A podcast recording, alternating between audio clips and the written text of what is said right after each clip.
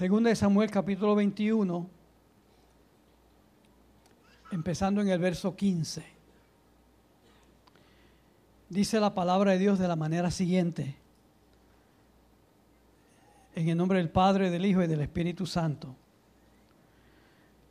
Volvieron los filisteos a hacer la guerra a Israel. Y descendió David y sus siervos con él y pelearon con los filisteos. Y David se cansó. Eh, Isbi Benob, uno de los descendientes de los gigantes, cuya lanza pesaba 300 ciclos de bronce, los que tengan alguna versión moderna tal vez dice que es como más de 11 libras, casi 12 libras pesaba esta lanza y quien estaba ceñido con una espada nueva, trató de matar a David. Se aprovechó de su cansancio. Mas Abisai, hijo de Sarbia, eh, en otras palabras, un primo de David, un primo de David, llegó en su ayuda e hirió al filisteo y lo mató. Entonces los hombres de David le juraron diciendo, nunca más de aquí en adelante saldrás con nosotros a la batalla, no sea que apagues la lámpara de Israel. Amén. Estiren su mano hacia acá y oren por mí. Aleluya. Aleluya. Aleluya, Señor. Gloria. Gloria a tu santo nombre. Oh, qué, grande tú eres, qué lindo tú eres, Señor. Gracias, Dios mío, gracias por tu presencia en este lugar. Gracias, Señor, por tu mover. Dios mío, prepara nuestros corazones y prepárame a mí para sentarnos en la mesa en esta mañana y disfrutar de tu palabra. Señor, en el nombre de Jesús, háblanos conforme a la necesidad de cada uno de tus hijos y háblanos conforme a tu voluntad, Señor. Necesitamos de ti un poco más, un poco más, Señor, un poco más. Aleluya. Amén. Pueden sentarse, gracias. Como tema a esta presentación, le quiero poner estaciones de la vida. Y como resumen histórico, para ubicarnos en lo que está pasando en la vida de David, en este pasaje que leímos, les quiero decir que esto sucedió algunos 45 años después de que él fue ungido como rey de Israel. Imagínese usted. Es difícil imaginarme para mí, es difícil imaginarme a un David anciano. Pero ya David a esta etapa de su vida tiene más de 60 años según algunas estadísticas, lo ponen entre 62 a 65 años de edad. David, en esta etapa de su vida. Y él salió a la guerra como, como lo hacía por años tras años, como lo más natural en su vida. Salió a la guerra. Pero estaba entrado en edad y como lo es lo más como es lo más normal para nosotros nos cansamos. Nos cansamos. Uno se cansa. Los jóvenes se creen que van a tener esa fuerza por toda su vida, pero se cansa. Estaba oyendo una prédica en una ocasión del pastor de Cornerstone, allá en San Antonio, Texas este, John Hagee. Y, y él estaba hablando de ciertas ciertas etapas de la vida y puso un retrato de él. Parecía el año de la guácara porque era un cambio inmenso cuando él jugaba ese fútbol americano y la comparación y él dice, los años pasan bien ligero, las cosas cambian. Para yo introducir el tema de esta mañana, yo quiero leer con ustedes porciones del Salmo 71 y lo pueden buscar. El Salmo 71. Todos los comentaristas que yo consulté acreditan este salmo a David.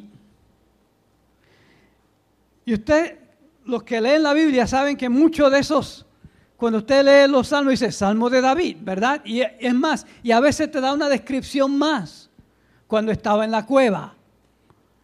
Algo así.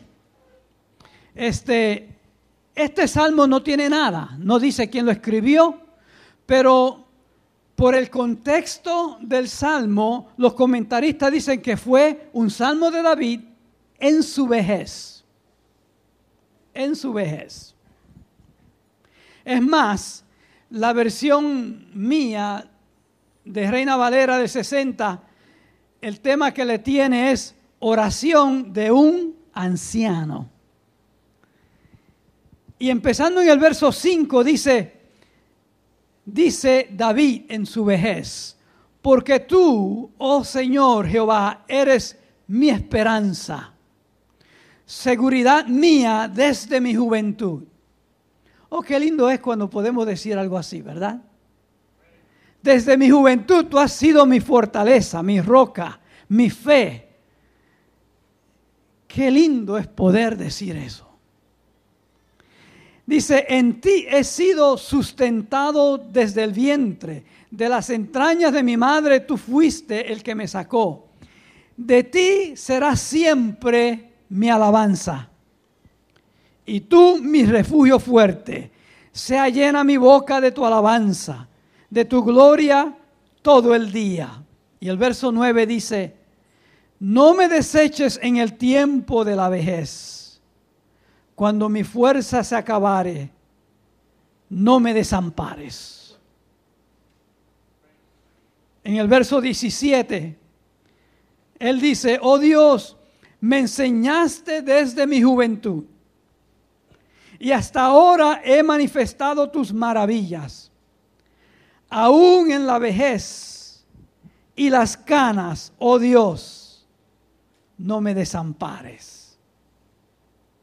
Hasta que anuncie tu poder a la posteridad y tu potencia a todos los que han de venir. Hermoso salmo, ¿verdad? Hermosa reflexión de un anciano que ha sido fiel al Señor y sí, ha tenido, sus caídas, sus imperfecciones, ¿verdad? Se ha caído, ha fallado, pero siempre, por la gracia de Dios, Él ha podido rebotar y estar firme y quedarse otra vez como siervo de Dios. Cuando, cuando uno es joven, nunca se imagina que que va a llegar a la vejez. Nunca se imagina que, que los años van a pasar y de repente los años te alcanzan. Y el mejor pasaje, en mi opinión, para mirar esas etapas y los pensamientos de un anciano es Eclesiastés 12. En mi opinión, este es uno de los pasajes que mejor ilustra esa etapa cuando uno va entrando en los años de la vejez. Y interesantemente, el que, el que escribe este pasaje es Salomón, uno de los hijos de David. Salomón cuando ya habían pasado muchos años sobre su vida y ahora en reflexión escribe los pensamientos de su jornada en el libro de Eclesiastés y termina con el capítulo 12. Pero para apreciar mejor el capítulo 12 hay que empezar desde el 11, desde el verso 9 en el capítulo 11. Dice, alégrate joven en tu juventud y tome placer tu corazón en todos los días de tu adolescencia. Y anda en los caminos de tu corazón y en la vista de tus ojos. Pero sabe, sabe que sobre todas estas cosas te juzgará Dios. Quita pues de tu corazón el enojo y aparta de tu carne el mal. Yo subrayé esa frase de tu corazón el enojo porque no es verdad como que a veces cuando, cuando el, joven pasa por ciertas etapas donde lo que le caracteriza es el enojo, en vez de estar gozando, disfrutando. Es más, y manifiesta ese enojo a través de su rebelión.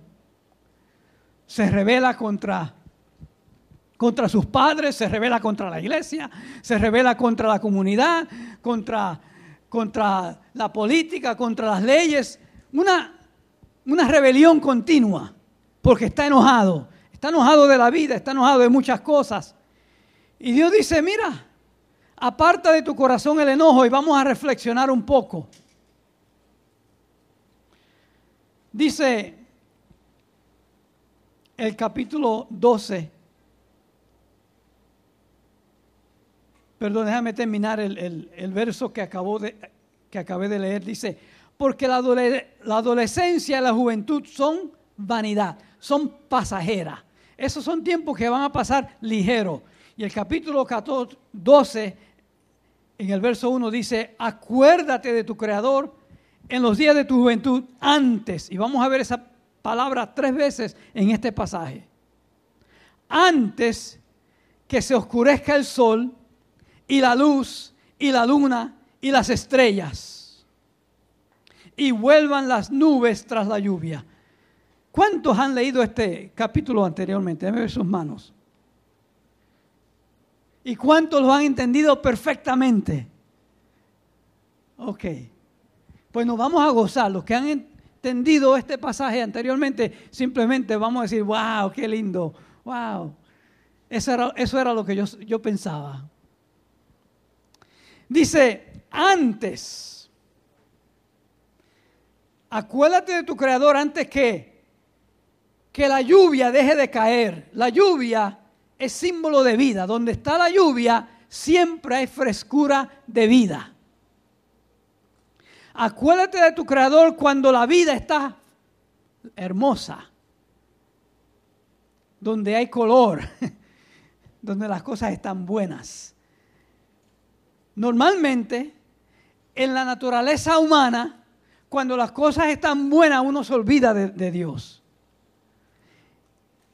Y el salmista, el, el, escritor Salomón dice que cuando las cosas estén bien, acuérdate de tu creador, porque no siempre se van a quedar así. Dice, verso 3, cuando temblarán los guardas de la casa, la casa es el cuerpo, ¿verdad? Y los guardas de la casa son los brazos empiezan a temblar esos brazos tan fuertes. Yo veo aquí que hay gente, empezando con sus pastores, bien saludable. Bien saludable. Bueno, dice, antes que empiecen a temblar los guardas de la casa, sus brazos, y se encorven los hombres fuertes, que son las piernas Acuérdate de tu creador antes que eso suceda en tu vida. Antes que cesarán las muelas porque han disminuido. En otras palabras, hoy día con la medicina moderna, ¿verdad? Se te caen los dientes te los ponen para atrás. Es un milagro de la ciencia. Pero para aquel entonces no había forma de hacer eso todavía. Cuando se le caían los dientes, se cayeron y ya. Me llamo en la palabra, ¿verdad? Bien. Dice, y se oscurecerán los que miran por las ventanas, los ojos. Y las puertas de afuera se cerrarán, plural, los oídos. Por lo bajo del ruido de la muela, las ansías masticando. Cuando se levantará a la voz del ave, y todas las hijas del canto serán abatidas. Las hijas del canto, las cuerdas vocales. ¿Me están siguiendo?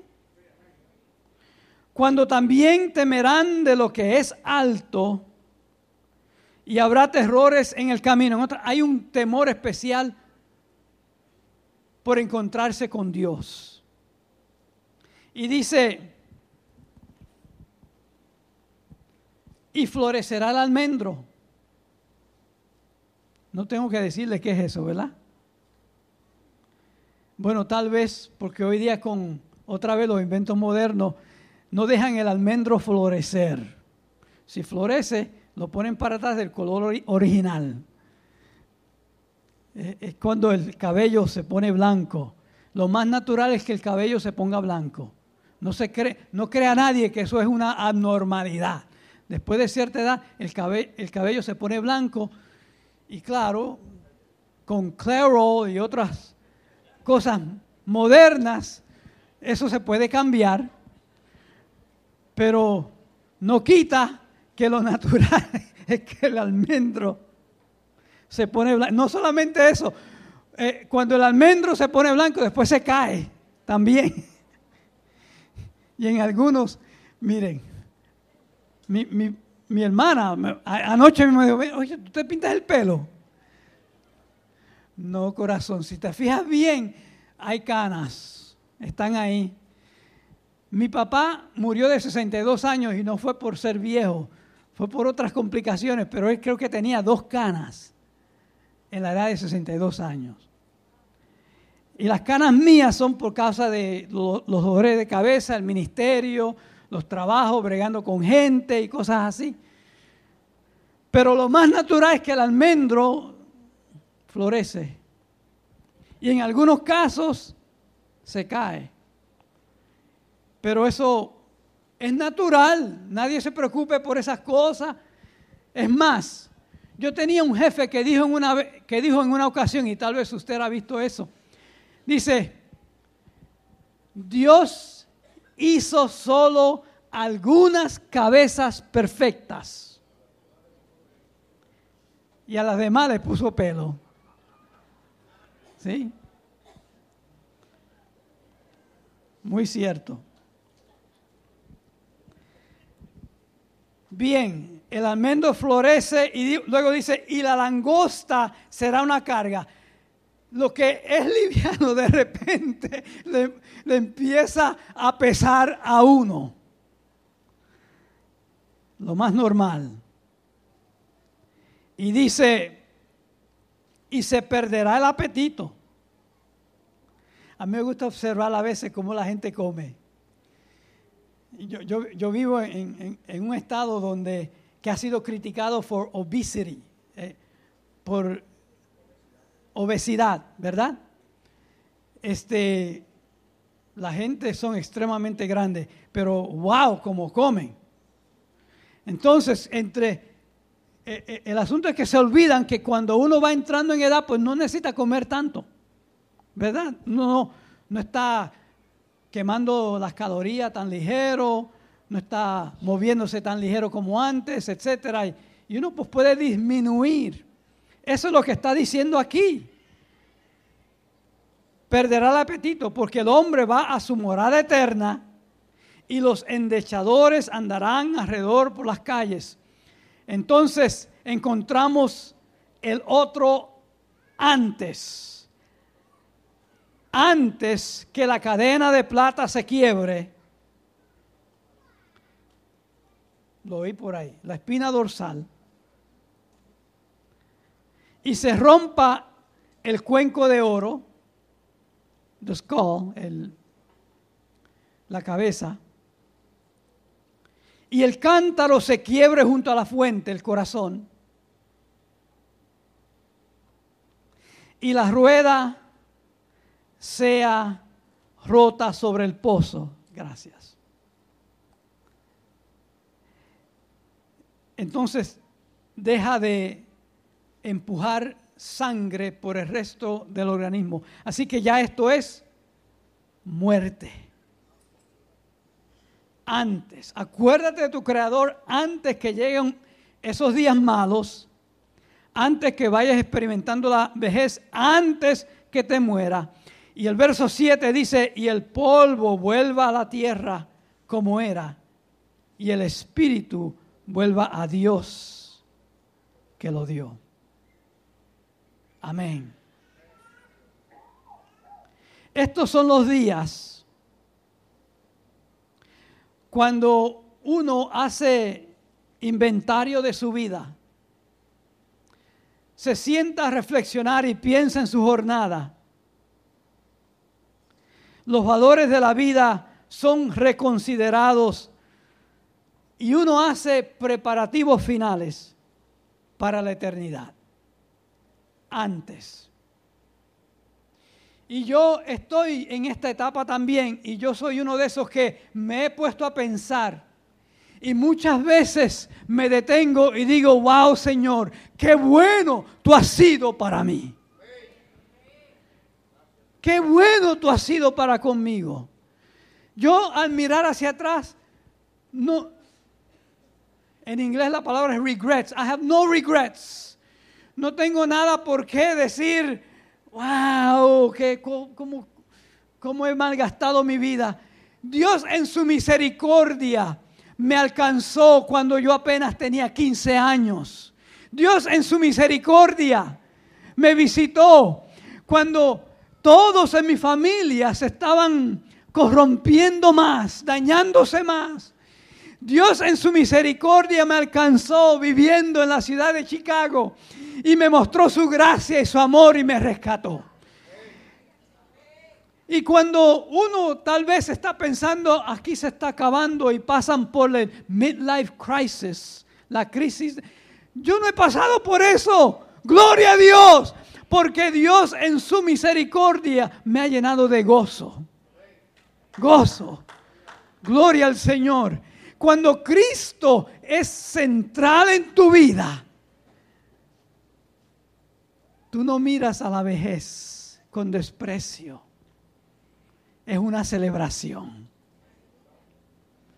Es una celebración. Alabado sea el nombre del Señor. Hay varias lecciones que entonces yo quiero compartir con ustedes al mirar este pasaje, al leer estos versos, la vida de David, el Salmo Eclesiastés. Y quiero compartir con ustedes por lo menos tres lecciones. La primera de ellas es esta. Vive con una perspectiva eterna. Vive con una perspectiva eterna. Las cosas de aquí son pasajeras. En Colosenses 3.2, el apóstol Pablo dice poner la mira en las cosas de arriba, no en las de la tierra. Uno puede amontonar y amontonar y amontonar, pero todo eso se queda. Lo importante es cómo está tu relación con Dios. Cómo estás caminando con tu Hacedor en las diferentes etapas de tu vida. Podemos aprender mucho de la vida de David. Ustedes se acuerdan de cuando era apenas joven, él entonaba sus salmos y pastoreando ovejas, Dios lo mandó a buscar para ungirlo como rey sobre Israel. Y vemos las diferentes etapas de este hombre, desde joven a soldado, a rey, anciano. En Hechos capítulo 13, verso 36, dice, porque a la verdad David, habiendo servido a su propia generación, según la voluntad de Dios, durmió. Durmió.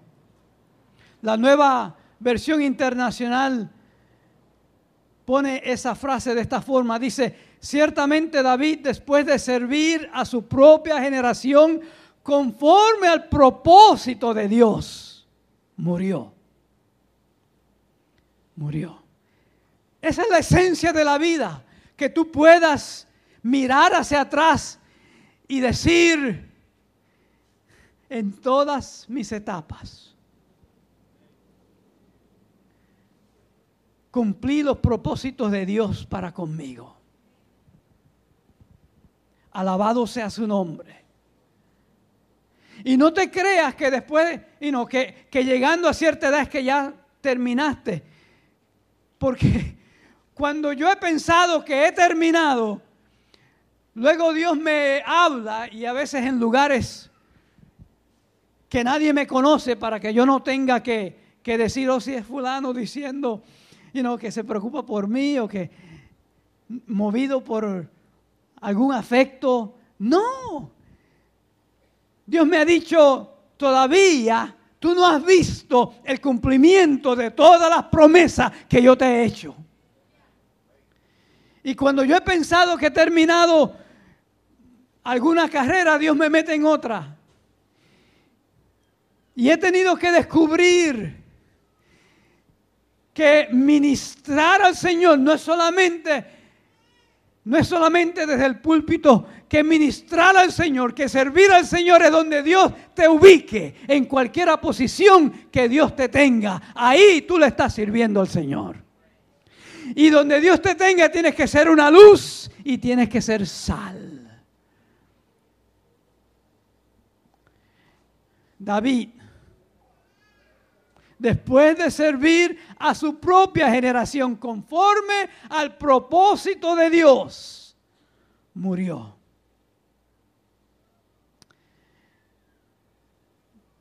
Un consejo, especialmente si estás empezando esta carrera, y nunca es tarde.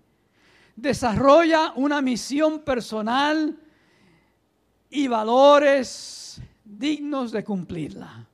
Una misión personal.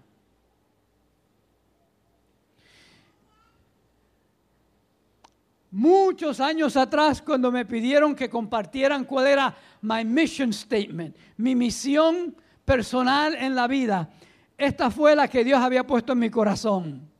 Modelar y enseñar la palabra en esta generación y dejar personas que hagan lo mismo en la próxima. Entonces toda mi energía, mi enfoque era eso precisamente.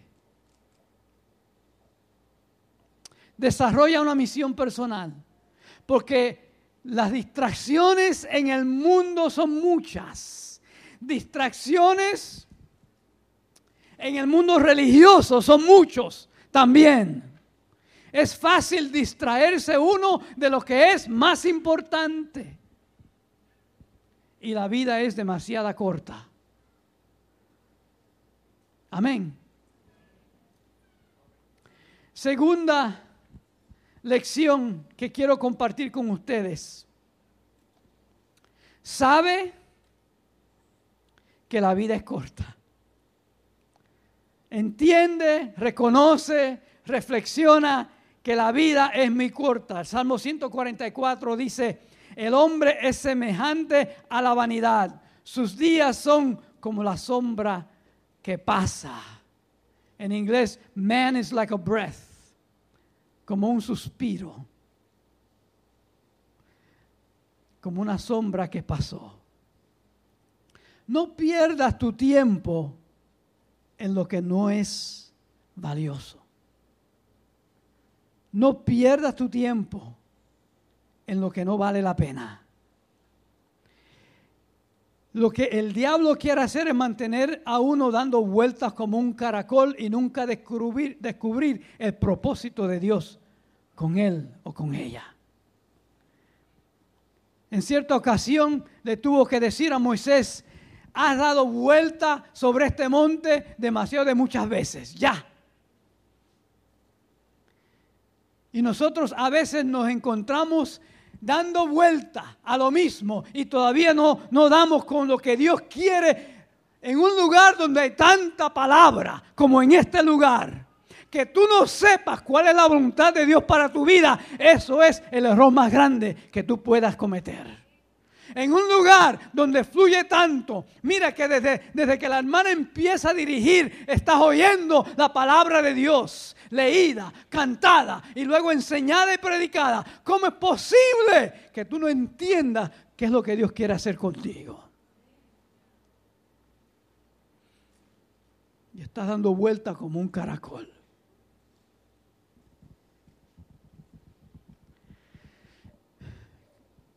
¿Qué es importante en la vida? Relaciones. Relaciones son importantísimas. Primero tu relación con Dios. De eso me he estado hablando, ¿verdad? Tu relación con el Padre. Desarrolla esa relación todos los días.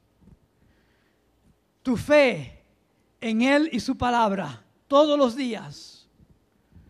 Porque esto no es asunto de que, oh sí, you know, 20 años atrás yo, yo hice esto y qué linda fue esa experiencia. Usted y yo sabemos muy bien que esto de, de el Espíritu Santo hay que beberlo todos los días. Todos los días. Hay que mantenerse uno fresco. ¿Qué más es importante? Tu relación con tu esposa, con tus hijos. Eso es importante. A veces eh, cogemos esas relaciones y no le damos la importancia que merecen. Me excusan que a veces yo, yo pienso, a veces pienso en inglés y estoy traduciéndome y, y no es lo mismo. We take relationships for granted, es lo que quiero decir. Que lo damos por sentado. Miren, por ejemplo, tu relación con tu esposa, ese amor tiene que madurar durante las diferentes etapas de la vida. Vienen diferentes estaciones, diferentes experiencias y cantazos. Y cómo de fiel tú seas a esa persona que tú le dijiste en el altar, y tal vez fue este mismo, que tú le dijiste, yo voy a ser fiel hasta que la muerte nos separe. Una cosa es decirlo, ¿verdad que sí? Y otra cosa es vivirlo en las diferentes estaciones de la vida.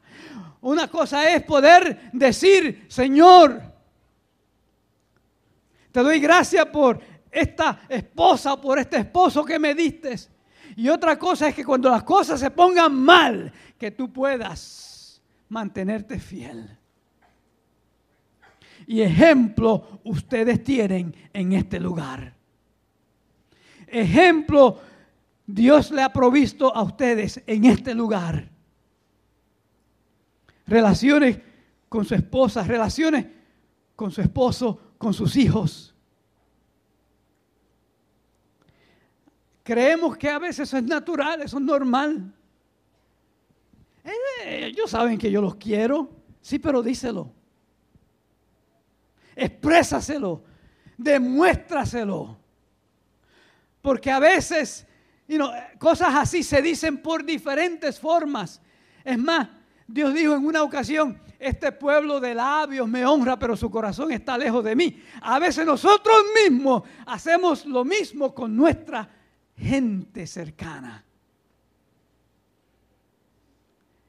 El amor para Dios no es algo que simplemente se expresa, es una devoción, es una entrega que se ve con hechos.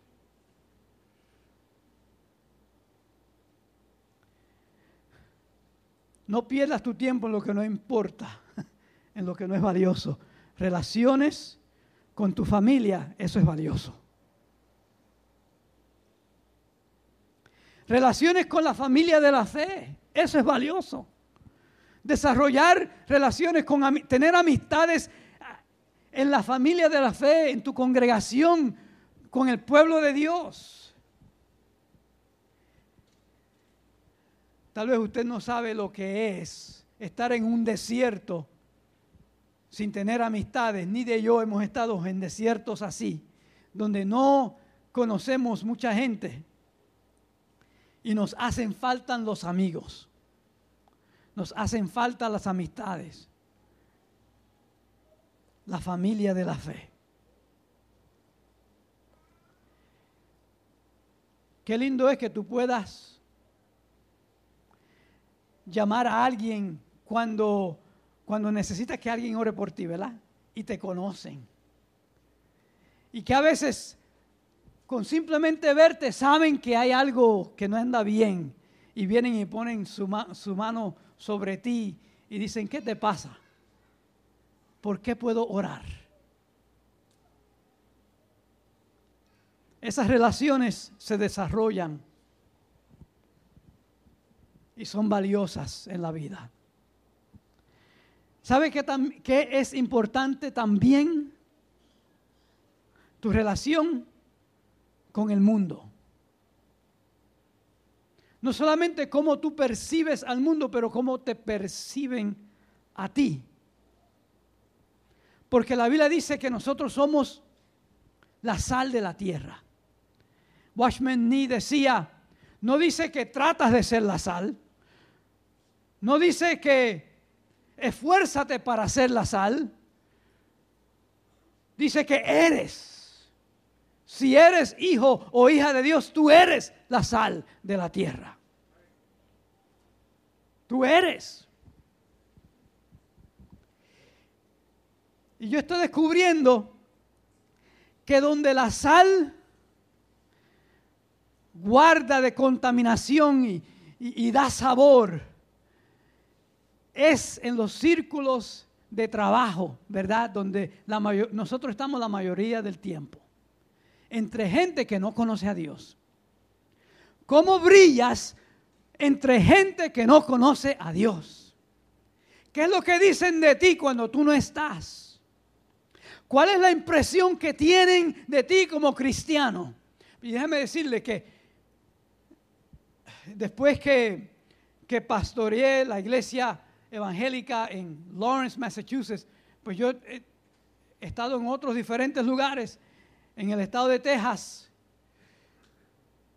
me tocó regresar otra vez al corporate world, al, mundo de negocios, a trabajar como, como hacen la mayoría de ustedes y estar rociando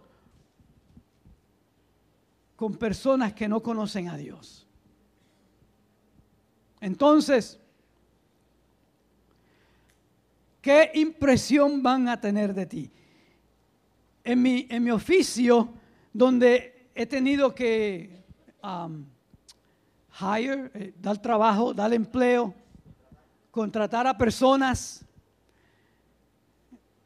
y también votar personas. Entonces he tenido que desarrollar una filosofía sobre eso. Yo les he dicho, yo no, yo no voto a nadie, tú te votas a ti mismo. Estas son las expectativas.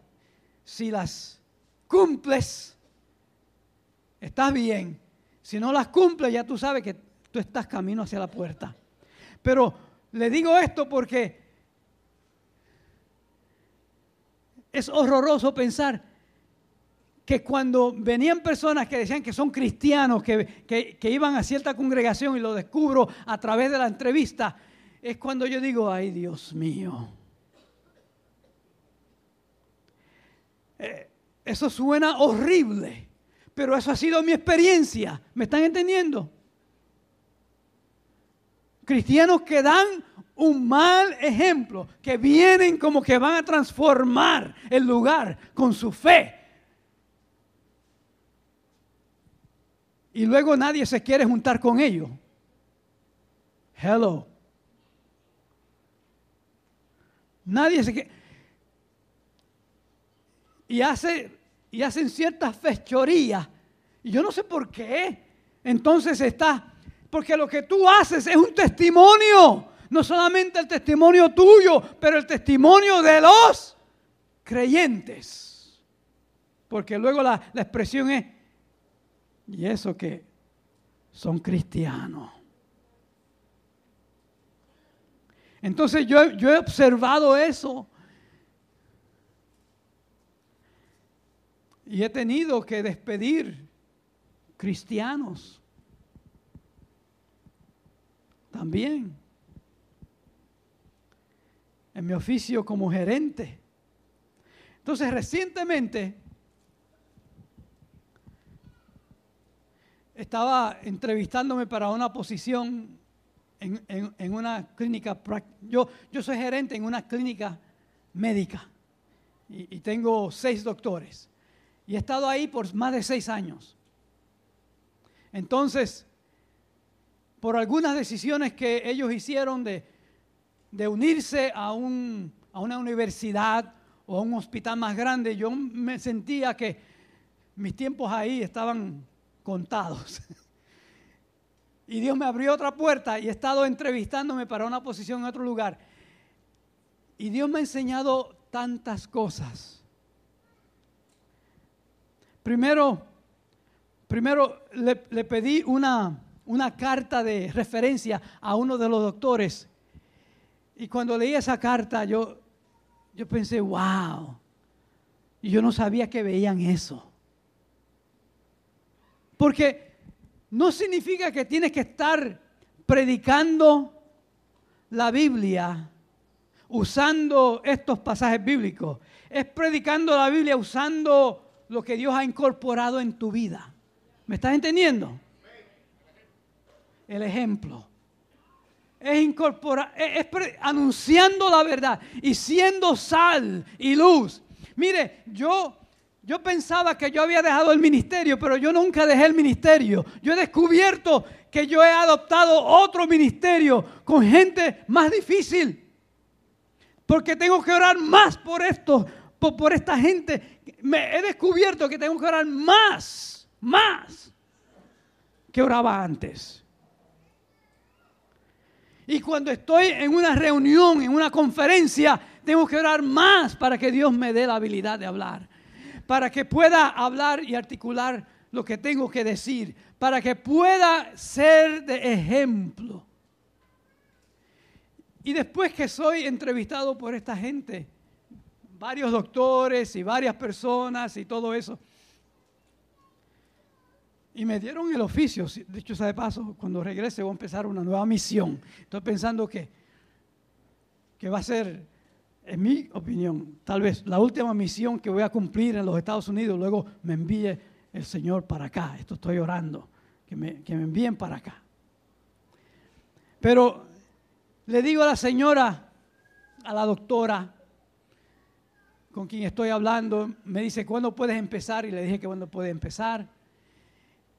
Y me dice, ¿necesitas algo más? Y yo dije, sí, necesito algo más. Yo estaba pensando que me hicieron una invitación a una conferencia en tal y tal fecha y, va a ser semanas después que empiece.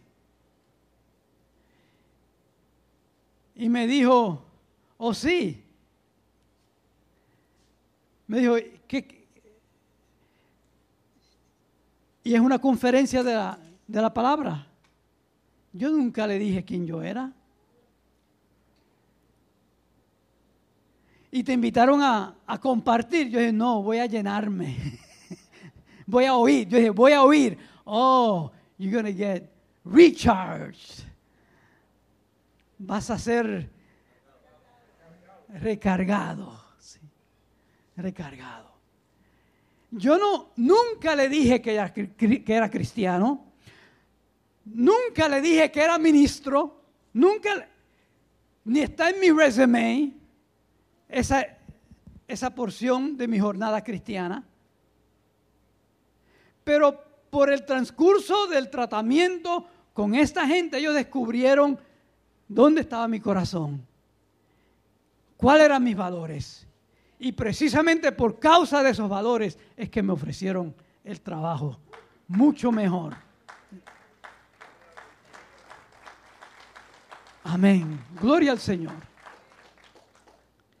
Lo que les quiero decir, hermanos, es que todos tenemos una misión y nuestra misión no es, no se encierra en estas cuatro paredes, es allá en el mundo. Estaba leyendo este libro de Ed Silvoso de um, Anointed for, for the Marketplace, ungidos para el, el lugar de trabajo.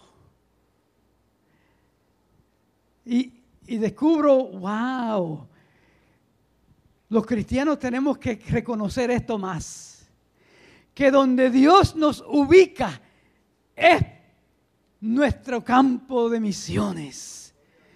No es solamente donde tú te ganas el sueldo para traer el pan de tu casa. Dios es tu proveedor.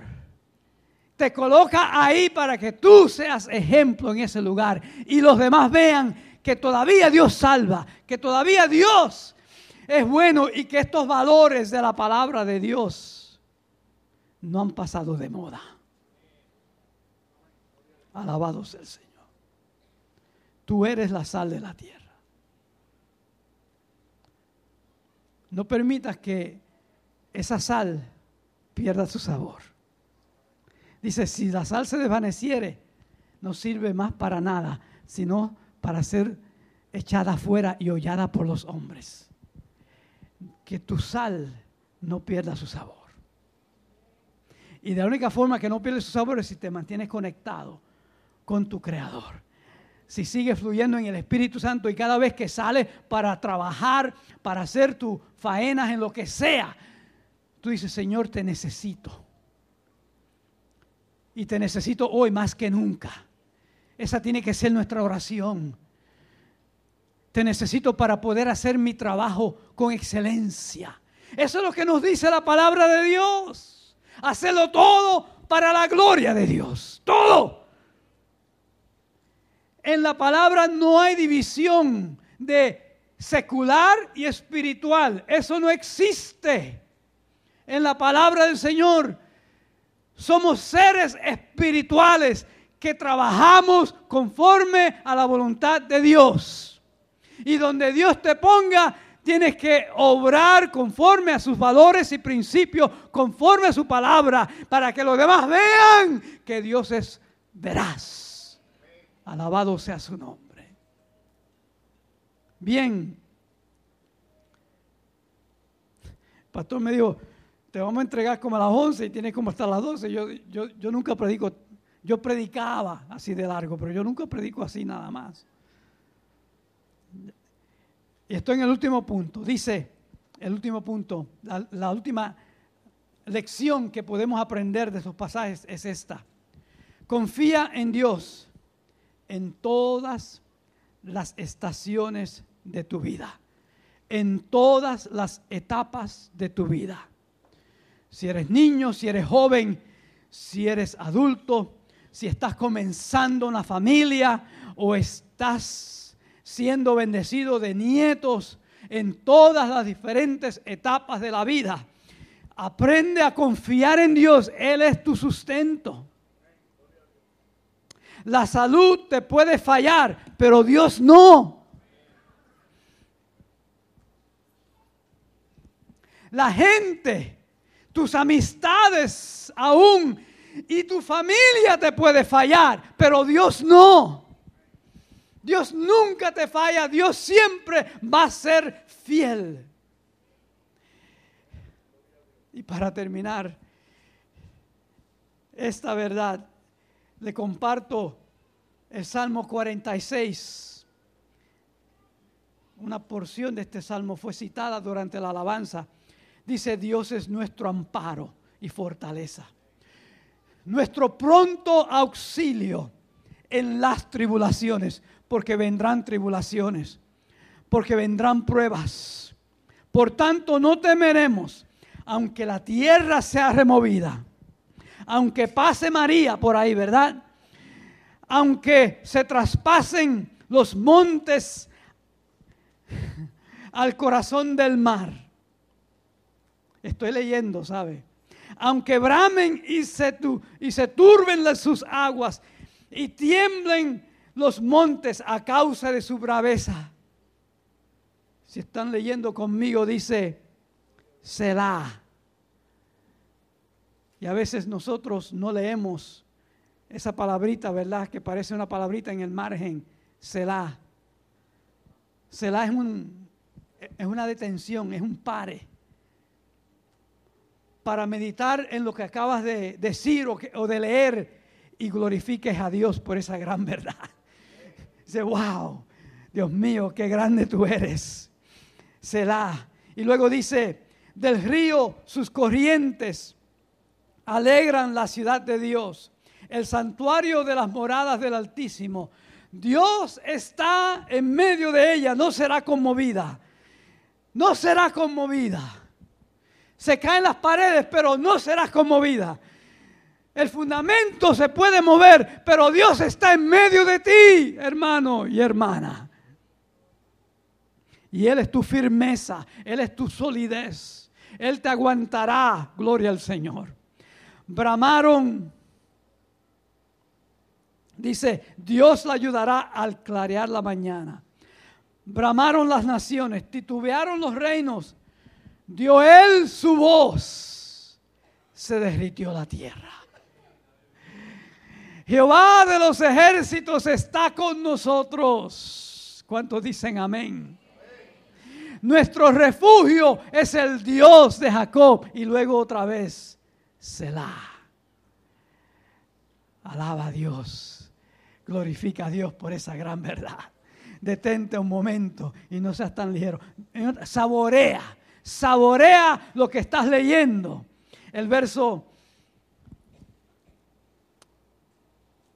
8 dice, venid, ved las obras de Jehová, que ha puesto asolamientos en la tierra, que hace cesar las guerras hasta los fines de la tierra, que quiebra el arco, corta la lanza y quema los carros en el fuego.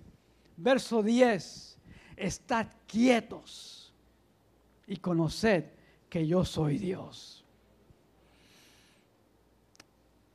¿Se acuerdan? Esa fue la palabra que Dios estaba trayendo durante la alabanza. Está quietos. Hay cosas que usted no puede hacer y tiene que simplemente esperar que Dios haga.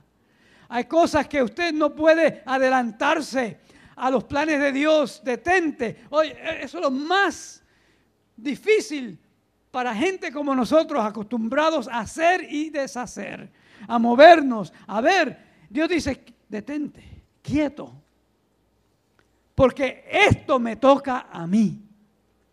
Aprende a discernir cuáles son aquellas cosas que solo Dios puede obrar y déjalas en las manos de Dios. Haz hasta donde tú puedes llegar y reconoce. Ora por discernimiento para reconocer que hasta ahí tú puedes llegar. De ahí en adelante tiene que ser Dios. Y déjalo obrar. Espera en Él todos los días. Parte de mi oración es, Señor, dame discernimiento y perspicacia para ver más allá de la superficie, para reconocer mis límites. Porque si yo comienzo a obrar donde Dios dice me toca a mí, ya no estoy en el espíritu, estoy en la carne. ¿Me entienden? Está quietos. Dios dice, seré exaltado entre las naciones. En otras palabras, la gloria es mía. Déjame obrar. La gloria es mía. Aquí solamente puedo obrar yo, exaltado entre las naciones, enaltecido seré en la tierra. Jehová de los ejércitos está con nosotros. Nuestro refugio es el Dios de Jacob. Y luego termina otra vez con Selah detente, disfrútalo, saborealo. Cuando yo leo esto, yo pienso en el flan que hace Nidia. Pues un flan que no se puede comer ligero. hay que saborearse.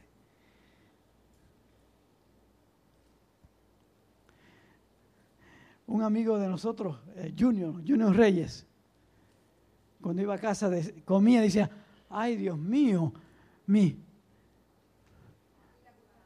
mi, mi boca em, empezó a bailar cuando probé esto. y los que conocen a Junior, eso es gran cosa entonces. Eso es gran cosa. Voy a terminar en Eclesiastés 12. Regreso a Eclesiastés. ¿Se acuerdan? Acuérdate de tu creador antes. Dice en el verso 13 de Eclesiastés 12, dice, el fin de todo el discurso oído es este. Teme a Dios y guarda sus mandamientos porque esto es el todo del hombre. Esto es lo más importante en la vida. Cuando estaba preparando esta conclusión, me acordé de muchos décadas atrás, décadas, en la iglesia donde yo conocí al Señor en la ciudad de Chicago. Los jóvenes en aquel entonces hacían debate de texto. No sé cuántos se, acuerdan haber tenido esa experiencia, debate de texto, ¿verdad? Y, parte de, nuestro culto y de nuestro servicio, pues se paraban dos jóvenes al frente y empezaban un debate de texto, a ver quién era el que más se acordaba. Y me acordé de dos personas que nunca me olvidaré ese debate de texto. No fue mío, yo no, yo, un, el mejor amigo mío, Willy Vázquez y una hermana de Nidia, mi cuñada, la hermana mayor de Nidia, debatiendo textos en el frente. Y ella decía uno y él venía con el otro. Y ella decía y él venía. Y seguían y seguían y parecía que, wow, esto nunca se acaba. Entonces, pero Willy era bien astuto. Finalmente dijo, el fin del discurso oído es este. Teme a Dios y guarda su mandamientos. Y, y Tito dice, no, pero yo no he terminado todavía. Pero esa no es la historia. La verdad es que ya Willy, mi hermano que sirvió al Señor, levantó una grandísima iglesia en la ciudad de Chicago y tremendo ministerio. Ya no es el mismo, Willy. Ahora él tiene Alzheimer's. Y la última vez que Nidia y yo fuimos a verlo y abrazarlo, él no nos conoció.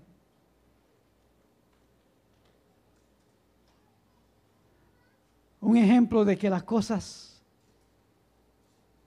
la vida, la vida es vanidad es pasajera.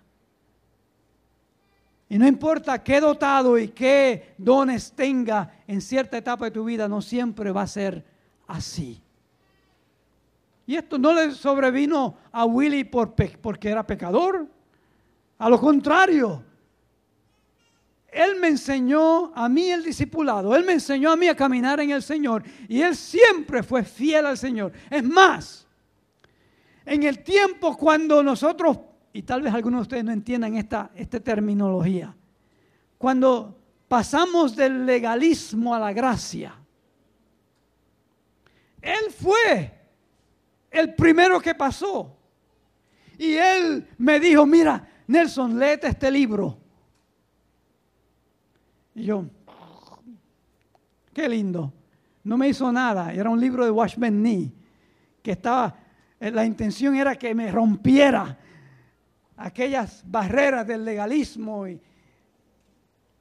donde uno a veces aquí no hay eso. Gracias a Dios. Hermano, den gloria a Dios porque aquí no hay eso. Gloria al Señor. Aquí yo me refiero aquí en este lugar. Willy Y Tita, mi cuñada, con quien Willy tuvo ese debate de texto, partió con el Señor demasiado de joven. Tenía algunos 58 años. Y ella tuvo sus jornadas. Y estando en una cama en el hospital, sufriendo de cáncer, me llamó un día y me dijo, Nelson, ya yo estoy lista para irme, ora por mí que el Señor me venga a buscar.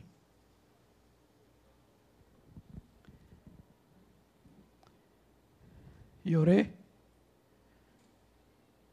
con ella. Déjeme decirle que esta persona fue bien significante para mí también, porque yo no, yo no, yo no crecí en la iglesia, yo no, yo vine a conocer al Señor después, siendo un teenager, un adolescente. Y, y ella era una predicadora, jovencita así, ella predicaba desde niña. Y cuando yo vi a esta muchacha predicar, yo dije, wow. Pero ella tuvo sus jornadas.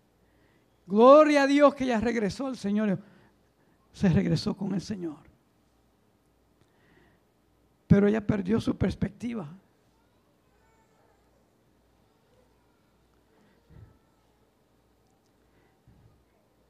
Y por esa razón este verso fue importante para terminar esto. Porque nosotros tenemos que poner en su propia balanza y darle peso a lo que es importante, a lo que importa. Póngase de pie conmigo.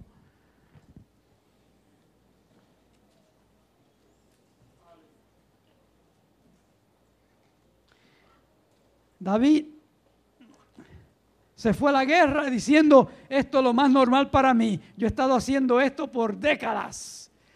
Y se cansó. David, te cansaste porque estás en pecado. Estás mal. No. Porque ya esa es la... Estoy entrando en una nueva etapa de mi vida. Y tengo que aprender a confiar en otros los soldados de él le dijeron, nunca más saldrá. Esto fue una determinación por los soldados.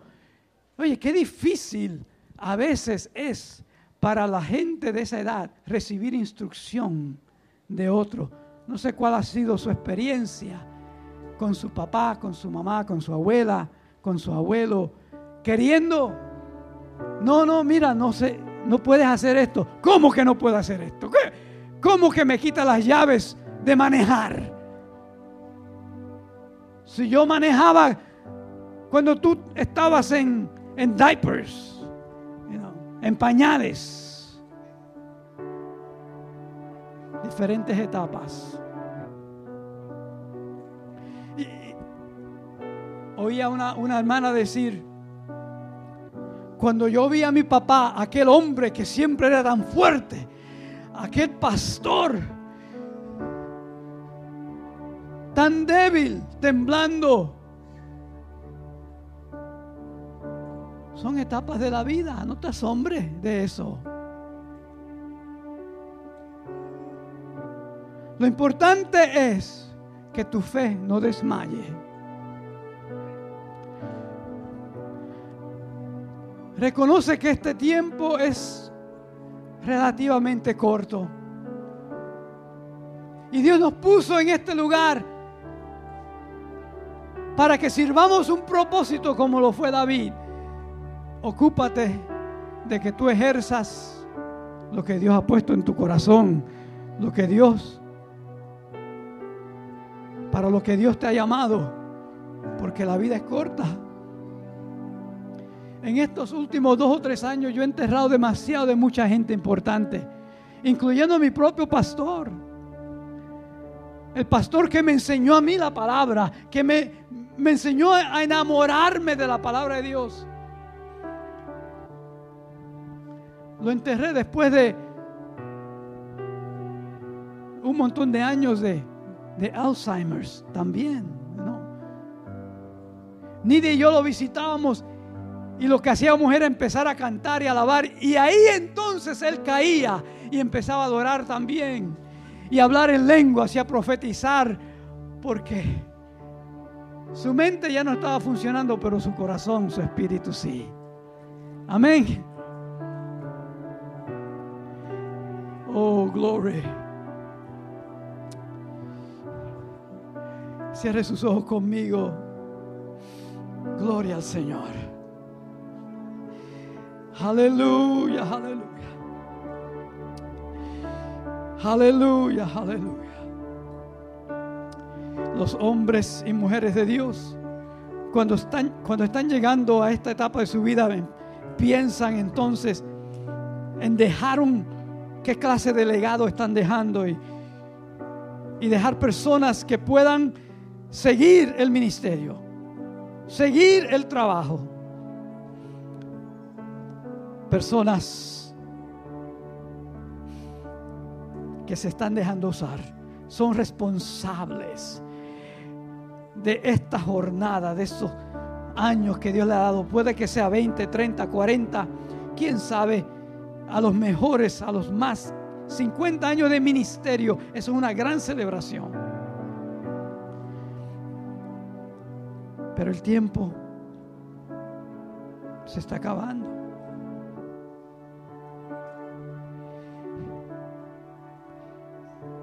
Y viene otra generación. Y necesitan nuevos líderes, personas. Personas que, que ministren con el mismo fervor, con el mismo corazón, con la misma visión que tú. Aleluya.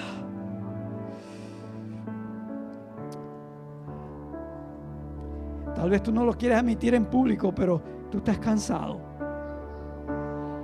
No quieres que nadie lo sepa, pero tú tú estás cansado también. Y eso es lo más normal, hermano y hermana. Eso es normal.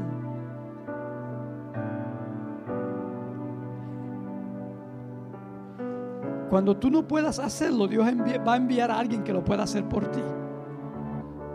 Cuando ya tú no puedas matar gigante, Dios va a levantar a otro que lo haga. Porque la obra es de Dios y no tuya. Tú simplemente estabas por un tiempo. Oh, aleluya. Aleluya, aleluya. We love you, Jesus. We love you, Jesus. We love you, Jesus.